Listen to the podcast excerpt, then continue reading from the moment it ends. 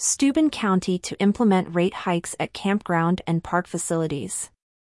Steuben County, Indiana, is poised to see a significant change in its outdoor recreation landscape as the county commissioners gear up to increase camping rates at the Steuben County Campground on Crooked Lake.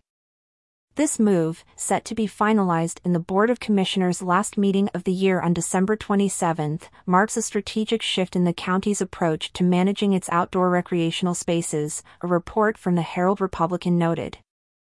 The proposed rate adjustment is not a marginal change.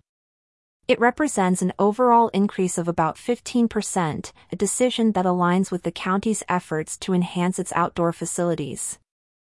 The new rate for a full season of camping at the campground is slated to rise to $3,300, up from the existing $2,800.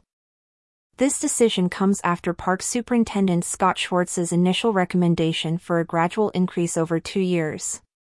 Schwartz had suggested, instead of bringing a big increase this year, let's go over the next couple of years.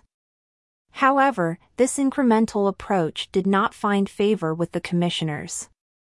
Commissioner Andy Laughlin, advocating for a more substantial increase, remarked, I think we're still low.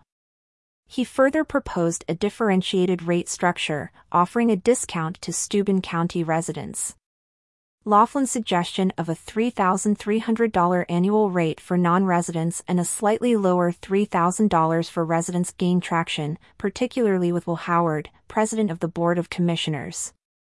Commissioner Ken Shelton was not present for this discussion.